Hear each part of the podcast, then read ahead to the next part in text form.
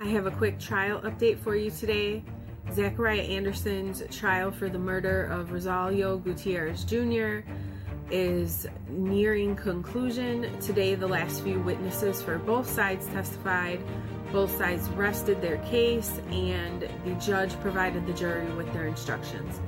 They will start tomorrow morning with closing arguments by both sides, and then the case will be given to the jury. I will post an update at the conclusion of closing arguments when the case is given to jury for deliberations.